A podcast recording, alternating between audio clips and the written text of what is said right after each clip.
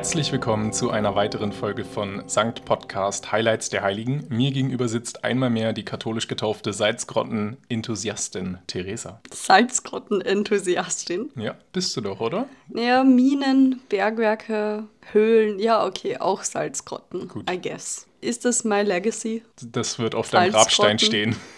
Salzgrotten-Enthusiastin. Ich war, glaube ich, noch nie in einer Salzgrotte. Oh, dann bist du keine sehr gute Salzgrotten-Enthusiastin. Ja, scheinbar. Außerdem habe ich von einer Salzmine gesprochen. Oh, okay. Hm, du bist hm. kein besonders guter Zuhörer.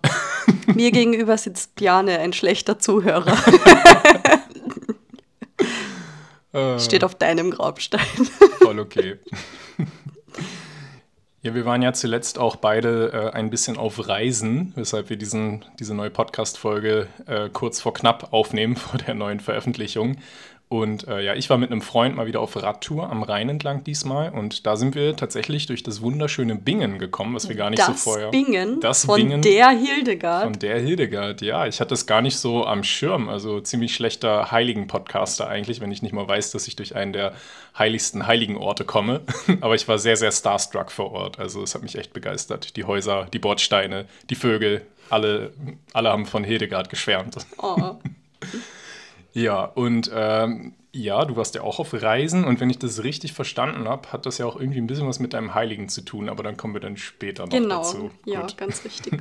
ich bin schon total gespannt, was du diesmal für eine Version von Schere, Stein, Papier mitgebracht hast. Für mich ist jetzt inzwischen schon voll die Pressure dabei, weil ich muss einmal wieder gewinnen. Okay, dann pass auf, halt dich fest. Ich halte mich fest. Ich sehe dich nicht, wie du dich festhältst. Okay, ich du halt, hältst dich fest. fest. Gut. Also ja, wir entscheiden natürlich wie jede Woche, wer anfangen darf mit seinem oder seiner heiligen Person, äh, indem wir Schere, Stein, Papier spielen in einer leichten Abwandlung. Und diesmal ist es wirklich nur eine ganz, ganz kleine Abwandlung und ich glaube, die könnte deine Chancen zu gewinnen etwas erhöhen. Es ist im Prinzip ganz normales Schere, Stein, Papier, wie man es kennt, aber es gibt noch eine vierte Option. Eine vierte Option? Eine vierte Option. Oh, packst, wie kompliziert. Eine vierte Option, du packst die Hände zusammen wie im Gebet und betest für ein Wunder und wenn du das machst, dann gewinnst du auf wundersame Weise gegen alles andere. Und was ist, wenn wir das beide machen? Was ist dann? Schauen wir mal, ob wir Das ist dann machen. vermutlich so, wie wenn man durch Null teilt. Dann implodiert das Universum. Wollen wir es einfach so. mal probieren? Nein, ich fühle mich, ich fühl ja, mich als würdest du mir gerade gönnerhaft auf den Rücken klopfen als würdest du mir das Köpfchen tätscheln. Du denkst, dass ich einen normalen Schere, Stein, Papier nicht gewinnen kann. Ich habe ja auch genau dieselben Gewinnchancen. Ich kann ja auch das Wunder ziehen. Wie dumm ist das? Lass es uns einfach probieren. Also, Schere, Stein, Papier. ja, Papier, Pianoschere. Ja, ich habe schon wieder gewonnen. Echt bitter langsam. Ich, ich verstehe das nicht. Du hättest einfach Wunder ziehen. Es ist, nein, ich vertraue dem nicht. Das fühlt sich an wie eine Falle. Das war keine Falle. Sollen wir es nochmal machen? Na, das ist jetzt leider so entschieden. Also dein, dein Schere, Stein, Nein, ich, vertra ich vertraue dir nicht. Hält an. ich wollte dir mal wieder eine Chance geben zu gewinnen, damit du deinen Fluch brechen kannst durch ein Wunder. Du denkst, ich brauche ein Wunder, damit ich gegen die in Schere, Stein, Papier gewinne. Ja. Den geschenkten Sieg, den nimm ich nicht. Also, darf ich anfangen, so wie üblich? Theresa. Was? Du als waschechte Wienerin. Boah, boah, du legst es heute echt drauf an, dass du mich wütend machst, oder? Du als Wienerin. Gerne. Ja, ich wohne in Wien, aber ich bin Kärntnerin, okay? Okay. Du weißt doch sicherlich, warum man die Pferdekutschen, die im ersten Bezirk die Touris durch die Gegend fahren, Fiaker nennt. Jetzt sagen mir nicht, dass die noch einen Heiligen benannt sind.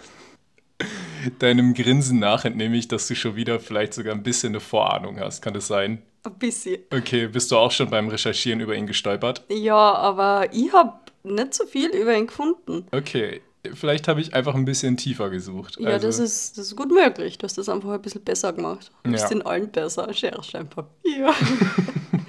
ja, erzähl. Also du und auch äh, unsere ZuhörerInnen werden heute erfahren, warum die Kutschen in Wien oder auch in Paris und anderen Städten Fiaker heißen. Denn das hat ganz direkt zu tun mit meiner heiligen Person. Ich habe nämlich heute einen Heiligen herankutschiert auf den ich mich schon eine ganze Weile freue, ehrlich gesagt. Ich wollte nur zwischen ihm und der heiligen Bridget aus Folge 1 ein bisschen Abstand lassen, weil beide kommen aus Irland und ich wollte es nicht übertreiben mit irischen Heiligen. Aber ich denke, in der fünften Folge kann man es mal wieder machen. Kommt aus Irland? Mhm. Jedoch spielt die Geschichte meiner Figur nicht in Irland, sondern vor allem in Frankreich, genauer gesagt in der östlich von Paris gelegenen Milch- und Käseregion Brie. Oh. Mein Heiliger heute heißt nämlich Fiakrius von Brie oder auch Fiacrius von Mo, also französisch Mo, M-E-A-O-X. Also er heißt gar nicht Fiaker. Er heißt nicht Fiaker, aber der Name, ich glaube, man sieht die Ähnlichkeit zwischen, Ja. wie man von Fiacrius zu Fiaker kommt. Absolut. Gut, aber ich komme später nochmal zu dem Teil mit den Fiakern. Hat der viel mit Käse zu tun, auch? Na, Oh, der hat nur so einen leckeren Namen. Er hat halt einfach in der Region gewirkt. Aber Ah, lass, okay, mich, okay. lass mich einfach mal seine Geschichte erzählen, dann werden all deine Fragen beantwortet, okay? Okay, also ich soll mich an die heilige Scholastika halten und So einfach mal die Klappe halten. Das wäre wär schön. Ja, passt. Also los geht die Geschichte von Fiakrius rund um das Jahr 600 im Nordwesten Irlands. Dass man sich schon nicht unbedingt genau auf ein Geburtsjahr einigen kann, dieses variiert nämlich von 590 bis 610 nach Christus, verdeutlicht, wie diffus die Quellenlage in seinem Fall ist. Also es gibt da verschiedene Biografen, auch alle erst so 500 Jahre nach seinen vermuteten Lebzeiten. Und ja, jeder hat eine ganz andere Auslegung seiner Geschichte. In all den Beschreibungen seines Lebens findet sich aber wieder, dass er aus einer adligen Familie kommt. In einigen ist sogar die Rede davon, dass er der Sohn eines Königs von Schottland war. Also doch keine Ihre, eine Schotte. Naja, ein Ire auf dem schottischen Thron, beziehungsweise sein Vater war auf dem schottischen Thron. Erwachsen geworden ist unser heiliger Fiakrius wahrscheinlich auf der Isle of Man. Die kennen wir ja, die liegt zwischen der irischen und britischen Insel. Und dort wuchs er unter der Ägide des Bischofs St. Conan auf, also ein weiterer Heiliger in seinem Leben. Aufgrund seiner christlichen Prägung, die Fiakrius durch seine Ausbildung dort hatte, war er an weltlicher Macht überhaupt nicht interessiert. So. Und auch an geistlicher nicht wirklich. Okay. Viel lieber wollte er nämlich als ärmlicher Einsiedler leben. er wollte einfach chillen. Er wollte nichts mit dem zu tun haben. Ja, Classic Heiliger. ja absolut. Ich meine, äh, ja, auch Kinga lässt grüßen. Lasst mich in Ruhe mit Verantwortung. Ja. Ähm, als dann aber sein womöglich königlicher Vater starb und sich Fiakrius jüngerer Bruder als untauglicher Thronerbe erwiesen hatte, zeigte sich erst, wie weit Fiakrius gehen würde, um sich vor der Verantwortung zu drücken. Er betete nämlich zu Gott, dass das Schicksal der Krone an ihm vorbeiziehen würde, weil viele in dem Land in Schottland wollten eben, dass er sie dann übernimmt. Und er hat Gott darum gebeten, ihn untauglich zu machen, indem er an einem Art lepraartigen Ausschlag erkrankte. Oh. Er wurde zu einem Aussätzigen, auf Oh. eigenen Wunsch, damit er nicht mehr königstauglich war. Boah, okay. Mhm. Ich, frage mich, wie er das in echt angestellt hat. Ich meine, ja, natürlich er hat zu Gott gebetet, aber vermutlich hat er sich in einer Leprakolonie gewälzt. Ja, oder einfach mit Schlamm oder irgendwas bedeckt und gesagt, oh, Oh schaut mich nicht an, je, das ist oh. furchtbar. Ach so, ja. Ja, auf jeden Fall, er wusste, wie man simuliert. Also, du denkst, er hat gar kein wirkliches Lepra gehabt. Das ist eine gute Frage, da kommen wir später auch nochmal dazu. Mhm. Lepra wird nämlich noch eine Rolle in seinem Leben spielen, was eigentlich nie ein guter Satz ist in der Biografie. Für ihn schon, er freut sich. Dann war es so, dass äh, unser Fiakrius endlich auch das Leben in Einsamkeit richtig genießen konnte, zumindest für eine Weile. Er lebte nämlich zurückgezogen, half aber immer wieder durchreisenden Menschen, die einfach Hilfe brauchten. So, wenn sie krank waren oder so, dann pflegte er sie. Der Leprakranke. Ja, er war ja, es war nicht wirklich Lepra, es war Ich, ich habe ein leichtes Husten. oh, warte, ich pflege dich. Ich muss mal meinen Finger in den Mund schieben Okay, und schauen, ob da. ich, ich hatte ein leichtes Husten und jetzt habe ich Lepra. Danke, heiliger Fiak. You did it again. ja, also er war trotzdem relativ erfolgreich in diesem ganzen äh, Helfen und dann wurde es irgendwann so erfolgreich, dass er einer der populärsten Menschen im ganzen Land war. Oh je, das war ihm sicher wieder sehr das war ihm wieder zu viel, also ist er erneut umgesiedelt und so landet er schließlich in Frankreich. So, also er landete schließlich im Jahr 628, wo er dann so wahrscheinlich entweder 18 oder vielleicht sogar schon 38 war. Wie gesagt, die, die Quellenlagen sind sehr unterschiedlich. In der französischen Normandie, wo er sich bald mit dem Bischof von Meaux anfreundete. Der hieß Sankt Pharaoh, wieder ein Heiliger in seinem Leben, der eine Rolle spielte. Dieser St. Pharoah bot unserem Fiakrius einen ähnlichen Deal an, wie ihn knapp 100 Jahre früher auch Fiakrius irische Landsfrau Bridget erhalten haben soll. Wir erinnern uns an ihren, an ihren Umhang, der das Land bedeckte und dann immer größer und größer wurde. Ja. Denn Pharao sagte, okay, du kannst hier so viel Land für dich beanspruchen und darauf leben, wie du an einem Tag mit dem Spaten umflügen kannst.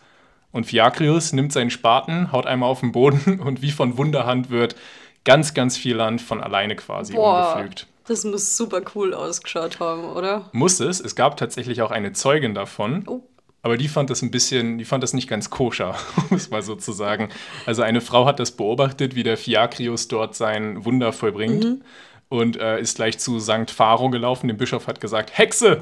Oh. Aber äh, wie so häufig hat der St. Pharo erkannt, dass es natürlich nicht ein Werk des Teufels, sondern ein Werk Gottes war. Und er hat die Frau weggeschickt. Ja, weil der Fiakrius am Mann war. Genau, er hat dem Mann geglaubt, natürlich. Und ist in dem Fall einmal gut. Wir wollen ja nicht, dass uns am Fiakrius was passiert. In dem Fall ist es gut. Und es riecht schon sehr nach Hexenwerk. Es ist, ja, ehrlich gesagt. ich wäre auch stutzig geworden. Man muss aber ehrlicherweise sagen, das lässt unseren Fiakrius jetzt nicht unbedingt sympathischer dastehen, dass er aufgrund dieses Vorfalls einfach einen tief sitzenden Frauenhass entwickelt hat. Nein. Und tatsächlich ab da an hat er gesagt, nee, keine Girls mehr erlaubt hier. Er hat dann so einen Boys Club gemacht quasi. Also das Land, was Kloster. er dann ja. Ein Kloster. Ja, gut, ein Kloster ist an sich ein Boys Club. Boys. Aber es war Frauen verboten, das zu betreten. Und er, also, er hatte dort eben, er wollte nichts mehr mit Frauen zu tun haben. Einfach.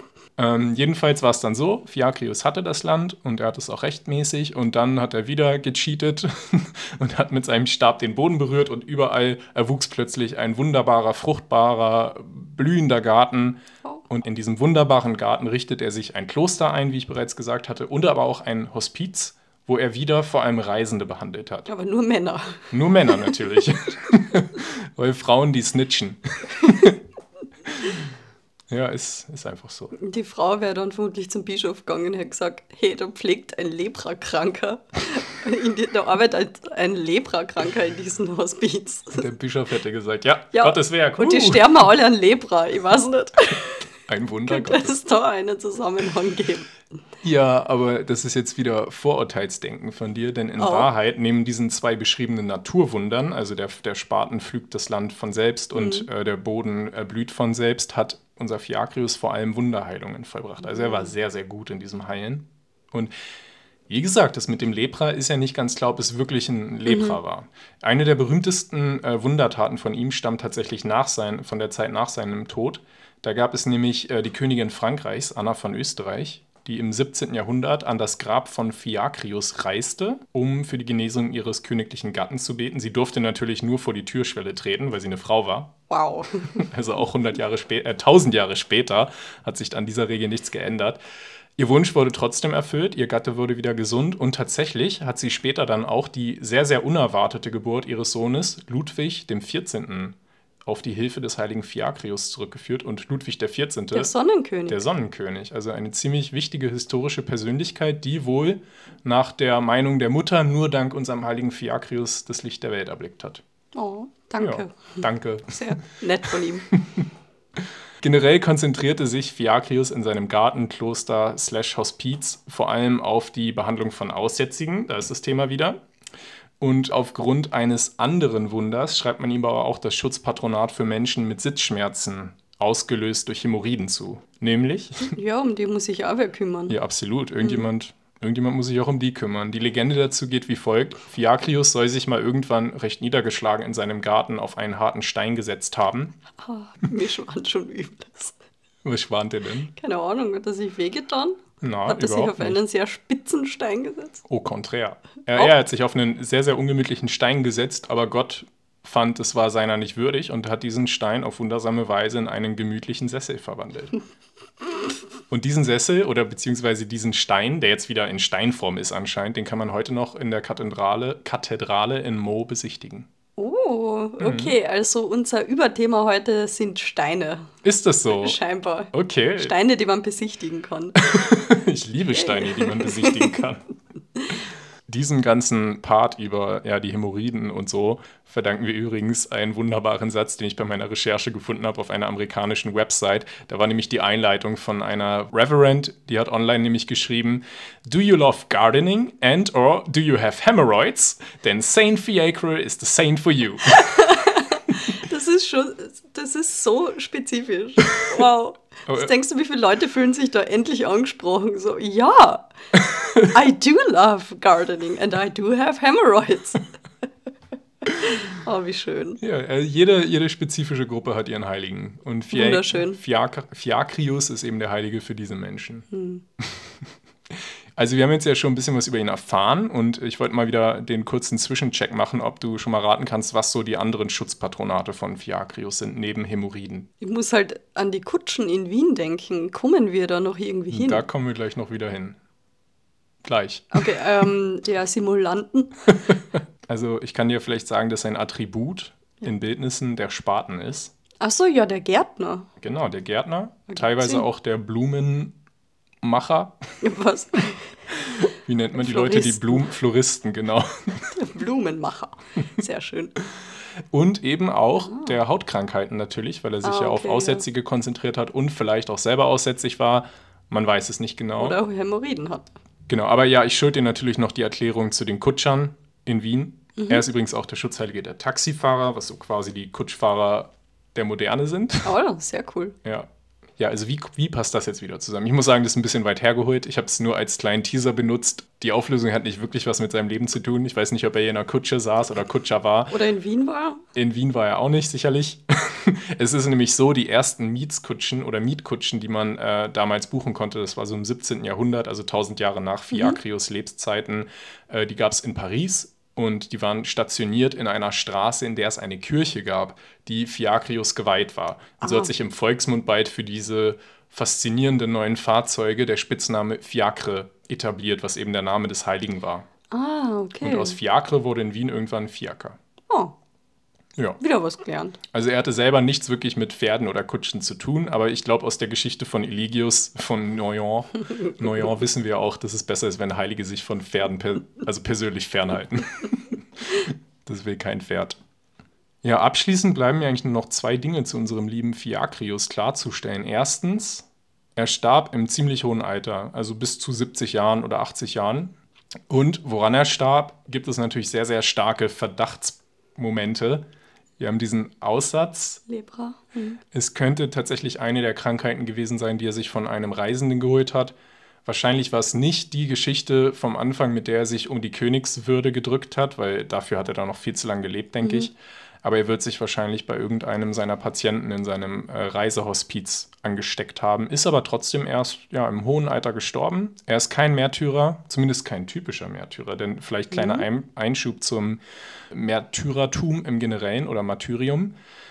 Es gibt da verschiedene Farbcodes für ein Martyrium. Hast du das schon mal gehört? Na. Also ein Martyrium, das durch den Tod oder auch durch Folter nur erlangt wurde, das nennt sich ein rotes Martyrium, quasi bezahlt mit Blut. Es gibt aber auch, und da variiert es manchmal zwischen weiß, blau oder grün, andere Arten von Martyrien. Das sind nämlich Martyrien, in denen man quasi einen Lebensweg von sich hat aufgeben müssen, um Gottes Weg treu ja, zu bleiben. Aber sag mir jetzt nicht die Mannen damit die Königswürde. Doch. Wo hat er das aufgeben müssen? Das hat er doch. Was, das soll sein Martyrium sein? Manche lesen Boy. das so, dass er er hat eben den, das Königstum abgelehnt, um das grüne Martyrium zu suchen. Das ist doch kein Martyrium, ey. Er hat das geliebt. Ja, manchmal ist es halt leicht, Martyrium zu kriegen.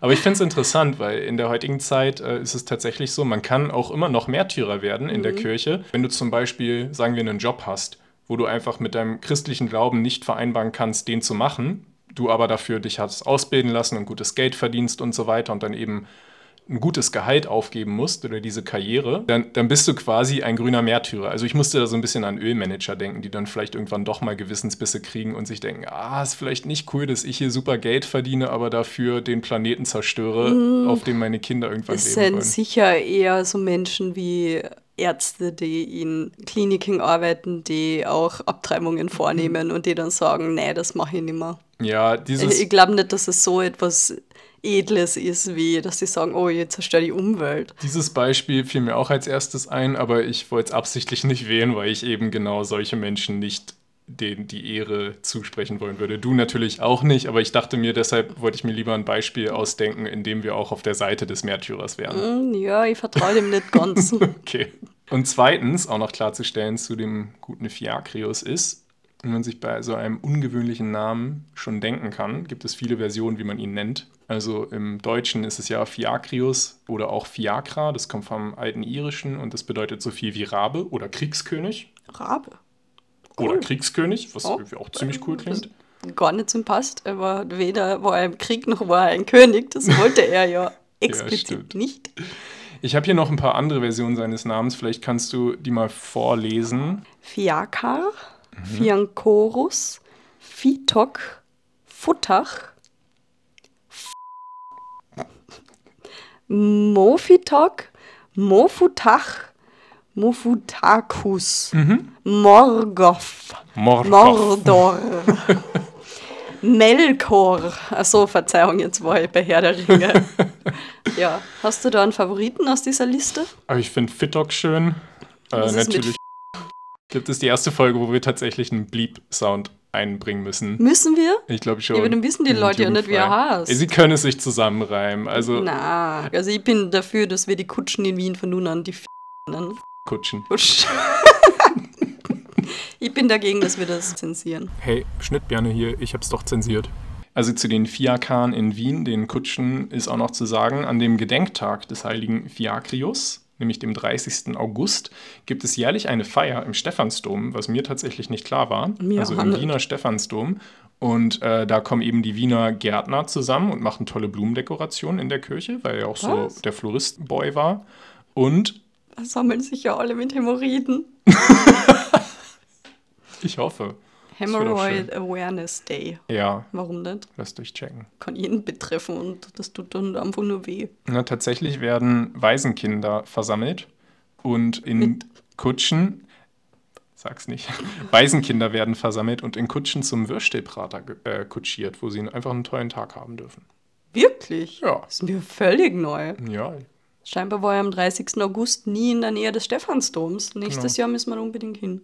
Ja, aber wir sind keine Waisenkinder. Wir können hier zuschauen. Okay. Und den Waisenkindern uns darüber freuen, dass die einfach einen schönen Tag haben. Ja, ich gönn's ihnen auch. Die hübschen Blumen anschauen. Also verehrt Beten, wird. dass wir nie Hämorrhoiden kriegen. Oder Lepra.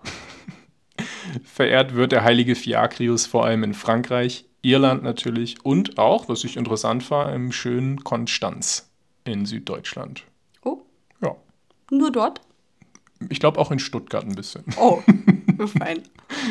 ja, und das war eben der heilige Fiakrius von Mo oder von Brie, wie ihr wollt. Der perfekte Heilige für euch, wenn ihr gern im Garten arbeitet und oder an Hämorrhoiden leidet. Ja, sehr cool. Ich habe total viel gelernt. Es ist echt cool, wie man jedes Mal, wie ich, jede Folge einfach noch so viele neue Sachen dazulernen, hm. die auch meine Heimat betreffen. Ja, dann merkt man einfach so wirklich, wie im Alltag die Heiligen überall sind. Also auf mhm. einmal sehe ich überall Laurentiusgassen und ich sehe, dass auf meinem Bier der heilige Benedikt von Nursia auf einmal abgebildet ist. Die Heiligen sind überall. Sie, Sie sind, sind wirklich überall. Mhm. Wen hast du denn heute dabei? Ich war ja kürzlich in den Niederlanden. Mhm. Und dort hat es mir wirklich extrem gut gefallen und ich habe mir ein bisschen nach Inspiration für diesen Podcast umgeschaut. Du hast mir ja gesagt, dass die Niederlande eher einen evangelischen, fast schon sehr weltlichen Ruf haben. Mhm. Die Reformation hat da tiefe Spuren hinterlassen und wie wir wissen, lehnt die evangelische Kirche die Anbetung von Heiligen ab. Ja. Aber tatsächlich ist die katholische Kirche bis dato zahlenmäßig die größte Religionsgemeinschaft der Niederlande. Wirklich? Ja, das war mir absolut du, nicht klar. Möchtest du vielleicht raten, wie viele Prozente das sind? 50,1 Prozent.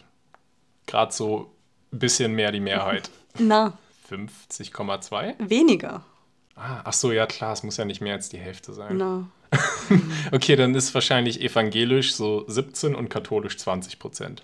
Es sind circa 23 Prozent. Okay. Mhm. Es waren schon einmal mehr. Ja. In den 1970ern waren es noch ungefähr 40 Prozent, aber es mhm. wird immer weniger. Gell? Bis dato aber trotzdem noch die größte Konfessionsgruppe. Aber die Katholiken leben, glaube ich, größtenteils südlich vom ja, Rhein. So genau, es gibt da so Hotspots, mhm, Katholiken-Hotspots. ja. Also in den 70ern waren es noch mehr. Gell? Mhm. Die 70er erwähne ich jetzt hier kurz, weil die für die Niederländer Katholiken überhaupt eine wilde Zeit waren. Oh, okay. Weil scheinbar gab es da innerkirchlich einige Zwistigkeiten und die örtlichen Priester, die haben zum Beispiel teilweise einfach geheiratet und trotzdem weiter ihr Amt ausgeübt. Damn. Es hat einfach keinen interessiert. Die waren dafür, dass man das Zölibat abschafft. Ja. Hm? Das ist ja verrückt. Und 1979 hat Papst Johannes Paul II. dann ein Machtwort gesprochen, sie sollen gefälligst das Zölibat einhalten. ja. Und seither bröckelt die Beziehung da zum Vatikan weiter. Angeblich wollte Papst Franziskus 2014 zu Besuch kommen und ja. die Niederländer haben einfach nachgesagt. oh mein Gott. Wie schön ist das? Das ist ja gerade so ein bisschen wie der synodale Weg in Deutschland, ne? aber die, die Niederländer waren da anscheinend 50 Jahre schneller, dass sie da mit dem Vatikan sich anlegen. Toll. Es handelt sich also um ein recht säkulares Völkchen. Ja. Okay? Aber trotzdem gibt es durchaus noch Gläubige und einige mhm. nehmen das richtig ernst. So gibt es zum Beispiel im Norden der Niederlande die Einsiedelei unserer lieben Frau vom verschlossenen Garten. Oh. Und Verschlossener Garten für Frauen? Moment. Ähm, und diese Einsiedelei wird tatsächlich momentan noch von mindestens einem waschechten Eremiten bewohnt. Wirklich? Ja. Wie, wie sieht das dann aus so heute? Also die wohnen da, sind Leben zurückgezogen, kommen nie raus, fauchen, wenn man sie ansieht. Vor allem finden sich aber Spuren der langen katholischen Geschichte, die die Niederlande hatten oder mhm. haben, wie zum Beispiel Schutzheilige. Oh. Die generellen Schutzheilige des Königreichs der Niederlande sind alte Bekannte. Na. Elisabeth von Thüringen, hey. die haben wir letzte Folge kurz erwähnt. Ja. Und niemand anders als mein Boy Laurentius von Rom. Wirklich? Der, ja. Der spielt da so eine große Rolle auch. Der ist der Schutzheilige der Niederlande. Ja, okay. Macht ich überlege gerade, ob es Sinn macht. Ich weiß es ich weiß nicht. Es auch nicht. Ich habe keine Ahnung, aber es meine, ist so. Die Niederlande waren jahrhundertelang ziemlich geplagt von Tyranneien. Vielleicht deshalb, dass sie da irgendwie sich mit identifizieren können? Oder? Ich habe absolut keine Ahnung. Okay. Wir wissen, es macht nicht immer so viel Sinn. Ja, das stimmt. So wollte ich mir für die heutige Folge natürlich einen niederländischen Heiligen mitbringen und habe auch bald jemanden gefunden. Mhm. Bavo von Gent. Auch bekannt unter seinem. Geburtsnamen Alowin. Moment. Das ist ein super niederländischer Heiliger, bis äh. mir während der Recherche aufgefallen ist, dass Gent in Belgien, Belgien, ist und Bavo in Belgien geboren wurde und der Typ einfach Belgier ist. ich würde sagen, Potato, Potato. Oder? Ich schwöre, das ist mir eine Stunde nachdem ich angefangen habe zu recherchieren. Ich, ich kann dir nicht sagen, wie oft ich da gelesen habe, geboren in Belgien, gestorben in Belgien. Und ich mir gedacht, oh yes, perfekt. oh, wir müssen Erdkunde-Nachhilfe machen. aber, aber, er war Zeit seines Lebens in Flandern unterwegs. Das was ist auch a, Belgien ist? Was eine Region ist, die teilweise zu den Niederlanden gehört. Okay. Okay, das ist gut genug für mich und außerdem ist er auch der Schutzheilige von Harlem und das liegt aber ganz fix in den Niederlanden. Welches Harlem? Nicht das in New York, okay. das in den Niederlanden. Ich meine, du hast einen Benelux-Heiligen mitgenommen. Ja, das aber er ist ja Schutzheilige von einem Ort in den Niederlanden. Okay. Okay. Also hättest du eigentlich auch Laurentius mitnehmen können als niederländischen Heiligen. Den haben wir ja schon gehabt. ich bewundere dein, äh, den Versuch, dass du es thematisch passend machen wolltest. Aber ja, mein Bestes gegeben. Ich weiß. ja, was soll ich machen? Ich bin halt manchmal einfach ein bisschen dumm. Also, Bavo von Gent. Gell? Mhm. Der berühmte niederländische Heilige. Gent, die schönste Stadt der Niederlande. Der Bavo hat im 7. Jahrhundert nach Christus, was wir übrigens künftig eh annehmen können, dass es ja. immer nach Christus ja. ist, weil es gibt, soweit ich das gefunden habe, nur wenige vorchristliche Heilige und das sind fast ausschließlich biblische Figuren. Mhm. Also ich denke, wir würden es eher dazu sagen, wenn es sich um vor Christus handelt. Also ja. man kann künftig immer annehmen, wir reden von Zeiten nach Christus. Kurze Frage nochmal, Babo. Bavo mit Bavo, V. Mit B-A-V-O. Wir, wir sind also im 7. Jahrhundert. Auch da gleichen sich unsere Heiligen heute. Ja, total. Mhm. Mein Bavo war auch ein Adeliger. Oh. Hm? Sein Vater hieß übrigens Pippin. Shoutout Peregrine Took. Kommt er aus der Familie der, der Karolinger dann? Äh, na. Mhm. Glaub nicht. Auch in dieser blaublütigen Familie haben wir es wieder mit einem heiligen Hotspot zu tun. Ein Cluster. Ja, sowohl Bavos Schwestern Begga und Gertrude als auch seine Mutter Itta sind allesamt in der katholischen Kirche heilig gesprochen. Er hat also den besten Start gehabt, um ein kleines Nepo-Baby der Heiligkeit zu werden. Aber der Bavo hat zuerst einmal einen ganz anderen Weg eingeschlagen und ist ganz wild und sündig getrieben. Oh. Der Ausdruck lasterhaft ist mir bei meinen Recherchen oft untergekommen. Mm. Bavo hat also erstmal einige Zeit sein bestes Leben gelebt, ist ins Militär eingetreten, er hat geheiratet und eine Tochter bekommen. So weit erstmal gar nicht so wild, ehrlich gesagt. Er hat halt auch wild Party gemacht. Okay. Ja. Er war ja Graf, er konnte sich daher durchaus alle lustigen Laster leisten, die er haben wollte. Oh, das ist eine schöne Alliteration. Danke sehr. Dann kam aber leider ein Schicksalsschlag. Seine Frau ist gestorben und leider konnte ich zu ihr oder ihren Tod keine weiteren Infos finden, aber auf jeden Fall war das das Ereignis, das Bavo wieder zum Glauben finden ließ. Hm. Daran waren noch zwei andere Personen maßgeblich beteiligt. Zum einen der heilige Amandus, der in der Zeit gerade in Flandern am Missionieren war, und zum anderen Bavos Tochter Agle Trudis. So. Die war nämlich Nonne, mhm. später ebenfalls heilig gesprochen. Ja und daher, wie man sich denken kann, sehr dafür, dass ihr Vater sein sündhaftes Leben aufgibt. Das hat er getan und Bavo macht keine halben Sachen. Gell? Er hat sofort all sein Hab und Gut unter den Armen verteilt, seine Titel und Waffen abgelegt. Ja. Und fortan hat er seine Zeit mit dem verbracht, was Katholiken damals vermutlich am liebsten gemacht haben. Er hat seine Sünden bereut. Mm, okay. Eine Legende über ihn besagt, dass er einmal einen Mann getroffen hat, den er einst in die Sklaverei verkauft hat. Ja, er war oh. vor seinem Lebenswandel wirklich kein guter. Ich wollte gerade sagen, das, mm. das ist jetzt. Mm. Ja. Mhm. Und als Buße hat er diesen Mann dann dazu gebracht, dass er ihn in Ketten legt und so durch die Straßen führt. So eben befreite Sklave, der wird sich gedacht haben, kann ich bitte einfach gehen? Und der Papa so, nein, ich muss bereuen. Das ist eine recht öffentlich inszenierte Buße.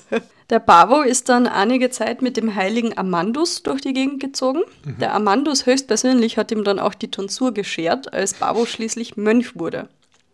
Und da hat er erst diesen Namen angenommen, Bavo, ja. der aus dem Althochdeutschen übersetzt angeblich sowas wie der edle Freund bedeutet, weil sein Geburtsname ist ja, wie bereits erwähnt, Alowin gewesen. Mhm. In manchen Quellen habe ich gelesen, dass er einfach in ein Kloster eingetreten ist. In anderen ist wieder gestanden, er hat das selber auf sein eigenes Land gebaut. Ja. Aber auf jeden Fall war er jetzt Mönch und beschloss dann auch noch, als Einsiedler zu leben, wie die Heiligen es gerne tun. Ja. Und der Bavo ist vom Kloster, das vermutlich eh schon recht karg eingerichtet war, in einen hohlen Baum gezogen. Oh, das ist also wie so ein Dachs oder so. ja. Und dazu zeige ich dir ein Bild von ihm. Ja, bitte. also sein, sein heiligster Besitz scheint dieser riesige Stein zu sein. Jetzt sehe ich die Verbindung zum Stein. Okay, was, was hat es mit dem Stein auf sich? Ja, dieser Stein, den er da unterm Arm trägt, das ist sein Kopfpolster. Oh na, come on, Babo. Und ich glaube, bei ihm hat Gott nicht dafür gesagt, dass der bequemer wird, weil das war ja der ganze Deal. Es sollte ja, ja unbequem sein, gell? Und dieser Stein, eben jener Stein, kann in Belgien, in Mendonk, besichtigt ja. werden. Und falls das, was dort ausgestellt ist, wirklich derjenige ist, dann wiegt das Teil 162 Kilo und der Bavo sollte Schutzheiliger der Bodybuilder sein. Damn, ja, er hält ihn auch total locker unterm Arm ja, auf dem Bild. Ja, so wie sein Polster halt. Daneben sieht man noch seine abgelegten Waffen, Waffen genau. und all das, ja. Genau. Okay. So verbrachte der heilige Babo seine letzten Lebensjahre. Je nach Quelle ist er in seinem Baum geblieben oder irgendwann mal wieder ins Kloster zurückgezogen. Vielleicht war er mir kalt oder so. Bis er dann so um 653 gestorben ist. Da war er erst so um die 30 Jahre alt. Oh je. Auf dem Bild da schaut er sehr alt aus. Gell? Was hat es denn mit dem Geier da auf sich? Da ist nämlich in dem Foto auch noch ein Geier oder ein Falke oder irgendwas. Ich dachte, ein Falke. Geier, es ist ein Falke. okay. Schön, dass du es erwähnst. Weil abgesehen von einigen belgischen Städten, wie zum Beispiel Gent, ist er auch der Schutzheilige der Falkner. Oh. Da er früher als Adeliger noch viel Falkenjagd betrieben hat. Mhm. Daher ist der Falke auch eines seiner Attribute. Verstehe, okay. Und er wird nämlich sehr oft nicht als Eremit, sondern in seiner adeligen Ausstattung dargestellt. Hier ein eben solches Bild von ihm. Jetzt bin ich aber gespannt. Da muss er einen deutlich hübscheren Stein jetzt dabei haben. Er hat, das ist, das ist vor der Zeit der Steine. Ja. Da hat er noch auf feinen Daunen geschlafen, vermutlich. Uh. Ja, da sieht er auch deutlich jünger jetzt aus. Mhm. Genau, er hat einen Falken. Der Falk hat einen wunderbaren Helm auch auf. Ja, die Rüstung ist nicht ganz schmeichelhaft für seine Figur, würde ich sagen. Ja, das sind jetzt unsere Standards, gell? Ich mm. wette, damals war das Top-Notch. Top-Mode. Ja. Haute Couture. okay, ja doch. Sieht auf jeden Fall deutlich anders aus. Was ja. ist wohl passiert? Gott. This is what, what religion does to you. Fucks you up. Das ist so wie so, weiß ich nicht, wenn man auf Meth auf einmal Vorher, hängen bleibt. nachher. Ja. auf einmal schläfst du auf einem Stein und alle sagen, ja super, gut Baum. für dich. In Gott einem hohen. Baum. Ja. Heute hätten wir Mitleid. Ja, also Schutzpatron der Falkner. Mhm. Es ergibt soweit noch Sinn, gell? doch ein weiteres ihm zugeteiltes Patronat ist das als Schutzheiliger gegen Keuchhusten. Und da habe ich jetzt wirklich keine Ahnung, wie es dazu gekommen ist. Vielleicht ist seine Frau an Krupphusten gestorben. Ah, oder er selbst, das weiß ich nicht. Ja. Vielleicht blieb das übrig, wie die Patronate verteilt wurden und man hat sich gedacht, geben wir es halt dem Falkner, weil Falken husten sie auch einmal. Ich, ja. ich weiß es leider nicht. Das, also, ja, ja, schwer zu sagen. Wie bereits erwähnt, ist er auch der Schutzpatron von Haarlem in den Niederlanden, mhm. wo ihm eine schöne Kirche geweiht ist. Angeblich hat er diese im 13. Jahrhundert auch höchstpersönlich einmal verteidigt. Also einige Jahrhunderte nach seinem Tod. Da ist oh. Harlem nämlich von den benachbarten Kenemern bestürmt worden. Und das ist hier schön dargestellt, wie der heilige Bavo seine Heimat verteidigt.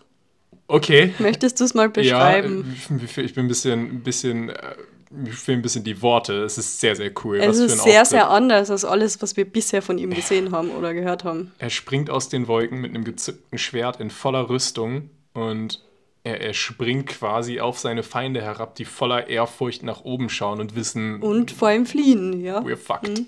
Ja, und diese Kirche, die schön im Hintergrund, das ist die ihm geweihte Kirche in okay. Harlem. Wow. Ja, es ist etwas cooler als der Typ, der im hohlen Baum gehaust hat. Heißt die Kirche dann auch äh, irgendwas, Heilige so, Bavo? Sint Bavo Kerk oder so irgendwas. Ah, ja, okay. Du fragst dich sicher, was mit seinen sterblichen Überresten geschehen ist. Was ist mit seinen sterblichen Überresten geschehen? Also seine Gebeine, seine Reliquien ruhen in der St. Bavo-Kathedrale in Gent. Und dort an seinem Grab sollen sich unzählige Wunder wie zum Beispiel Krankheitsheilungen ereignet haben. Und daher gibt es über ihn folgenden Vers. Eher wird die Welt vergehen, als einen zweiten Bavo sehen. das ist cool. Das sollte auf meinem Grabstein stehen. Gerne. Und das war der heilige Bavo von Gent, ein waschechter Holländer. Niederländer. Aber ich würde sagen, wenn man mal einfach so generell in dieser Gegend da unterwegs ist, ne, so Nordfrankreich, Belgien, Niederlande, ist ja alles dasselbe am Ende. Ja, voll. Dann kann man sich da wirklich zwei ganz fantastische Steine anschauen. Also ja. Ich hätte richtig hm? Bock, gleich das morgen Das ist die Moral von der Geschichte heute. Ja. Schaut euch diese Steine tollen Steine cool. an. Es wird mir ein bisschen zu, zu viel. Letzte Woche hatten wir Höhlen schon und jetzt Steine. Also wir müssen aufpassen, dass wir da nicht zu nischenmäßig werden. Zu steinig. Mhm. Das könnte ein Problem werden. Ja, dann herzlichen Dank, dass du mir vom heiligen Fiaker erzählt hast. Herzlichen Dank, dass du mir vom heiligen Bavo erzählt hast. Ich bin auf jeden Fall sehr froh, dass wir jetzt mittlerweile schon zehn Heilige plus zwei Bonusheilige in unseren Kanon aufgenommen haben. Ja, und, und wir erwähnen ja mehr. ständig Heilige, die mit unseren Heiligen zu tun haben. Ja, ich würde sagen, also ich, ich würde mich jetzt mittlerweile nach fünf Folgen eigentlich schon als ziemlichen Experten für, für katholische Kirchenheilige betrachten. Also Interviewanfragen gerne an uns. Mhm ich habe keine solche Hybris. Fanpost gern an sankt-podcast.web.de. Bildmaterial teilen wir wie üblich unter Twitter. Unter ah ja, ich habe heute gar keine Bock. Bilder gesehen von dir, fällt mir auf. Ja, ich meine, ich hatte da ein Bild, wie er so ganz verschmitzt mit seinem Spaten stand. Fand ich jetzt aber nicht, nicht super aufregend. Okay. aber vielleicht poste ich auch noch ein Bild von unserem heiligen Fiakrius. Ja, dann haben wir es für heute und bis zum nächsten Mal. Bis Für zum dich. nächsten Mal. Tschüss.